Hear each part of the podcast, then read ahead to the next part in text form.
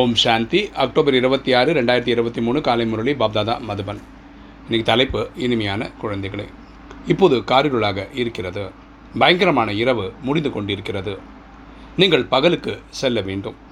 இது பிரம்மாவின் எல்லையற்ற பகல் மற்றும் இரவின் கதையாகும். அப்போ சொல்ல இனிமையான குழந்தைகளே இப்போ வந்து காரிருள் முடியப் போகிறது. கலியுகம் முடிவுக்கு வரப்போகுது. இரவு முடிஞ்ச அடுத்து என்ன வரும்? பகல் வரும். இது பிரம்மாவின் எல்லையற்ற பகல் மற்றும் இரவின் கதையாகும்.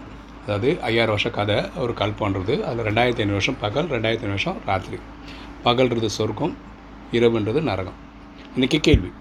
ஒரு வினாடியில் ஜீவன் முக்தி அடைவதற்கு அல்லது வைரத்திற்கு சமமான வாழ்க்கையை உருவாவதற்கு உருவாக்குவதற்கான ஆதாரம் என்ன? ஒரு வினாடியில் ஜீவன் முக்தி அடைவதற்கு அல்லது வைரத்திற்கு சமமான வாழ்க்கையை உருவாக்குவதற்கான ஆதாரம் என்ன? பதில். உண்மையான கீதை அது ஸ்ரீமத் பகவானுடைய மகா வாக்கியமாகும். உண்மையான கீதை என்பது பரமாத்மாவுடைய ஸ்ரீமதா ஸ்ரீனா உயர்ந்த மத்தனா வழி.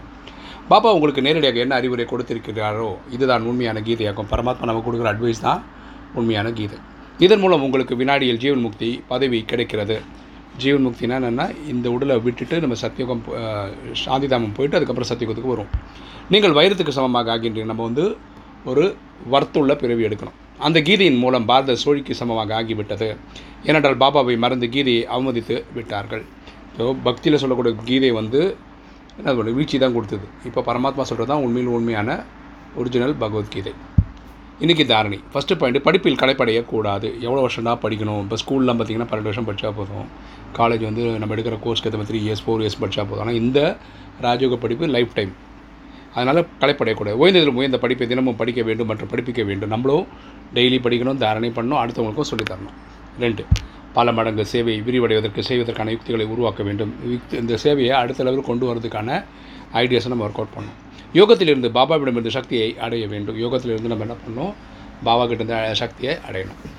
கருணை அல்லது ஆசீர்வாதத்தை கேட்கக்கூடாது. பரமாத்மா என்ன கேட்கக்கூடாதுன்னா கருணை கொடு ஆசீர்வாதம் கொடுன்னு கேட்டுன்னு இருக்கக்கூடாது. ஏன்னா இந்த ஸ்ரீமத் தான் நமக்கு கிடைக்கக்கூடிய கருணையும் அதா இதெல்லாம். வரதானம். வரதானங்களின் திவ்ய பாலனை மூலமாக சகஜமான மற்றும் உயர்ந்த வாழ்க்கையை அனுபவம் செய்யக்கூடிய அதிர்ஷ்டசாலி ஆகுக.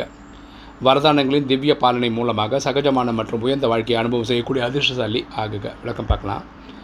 பாப்தாதா சங்கமிகத்தில் மூன்று சம்பந்தங்களின் மூலமாக பாலனை செய்கின்றார்கள். அப்பா டீச்சர் சத்குருவா.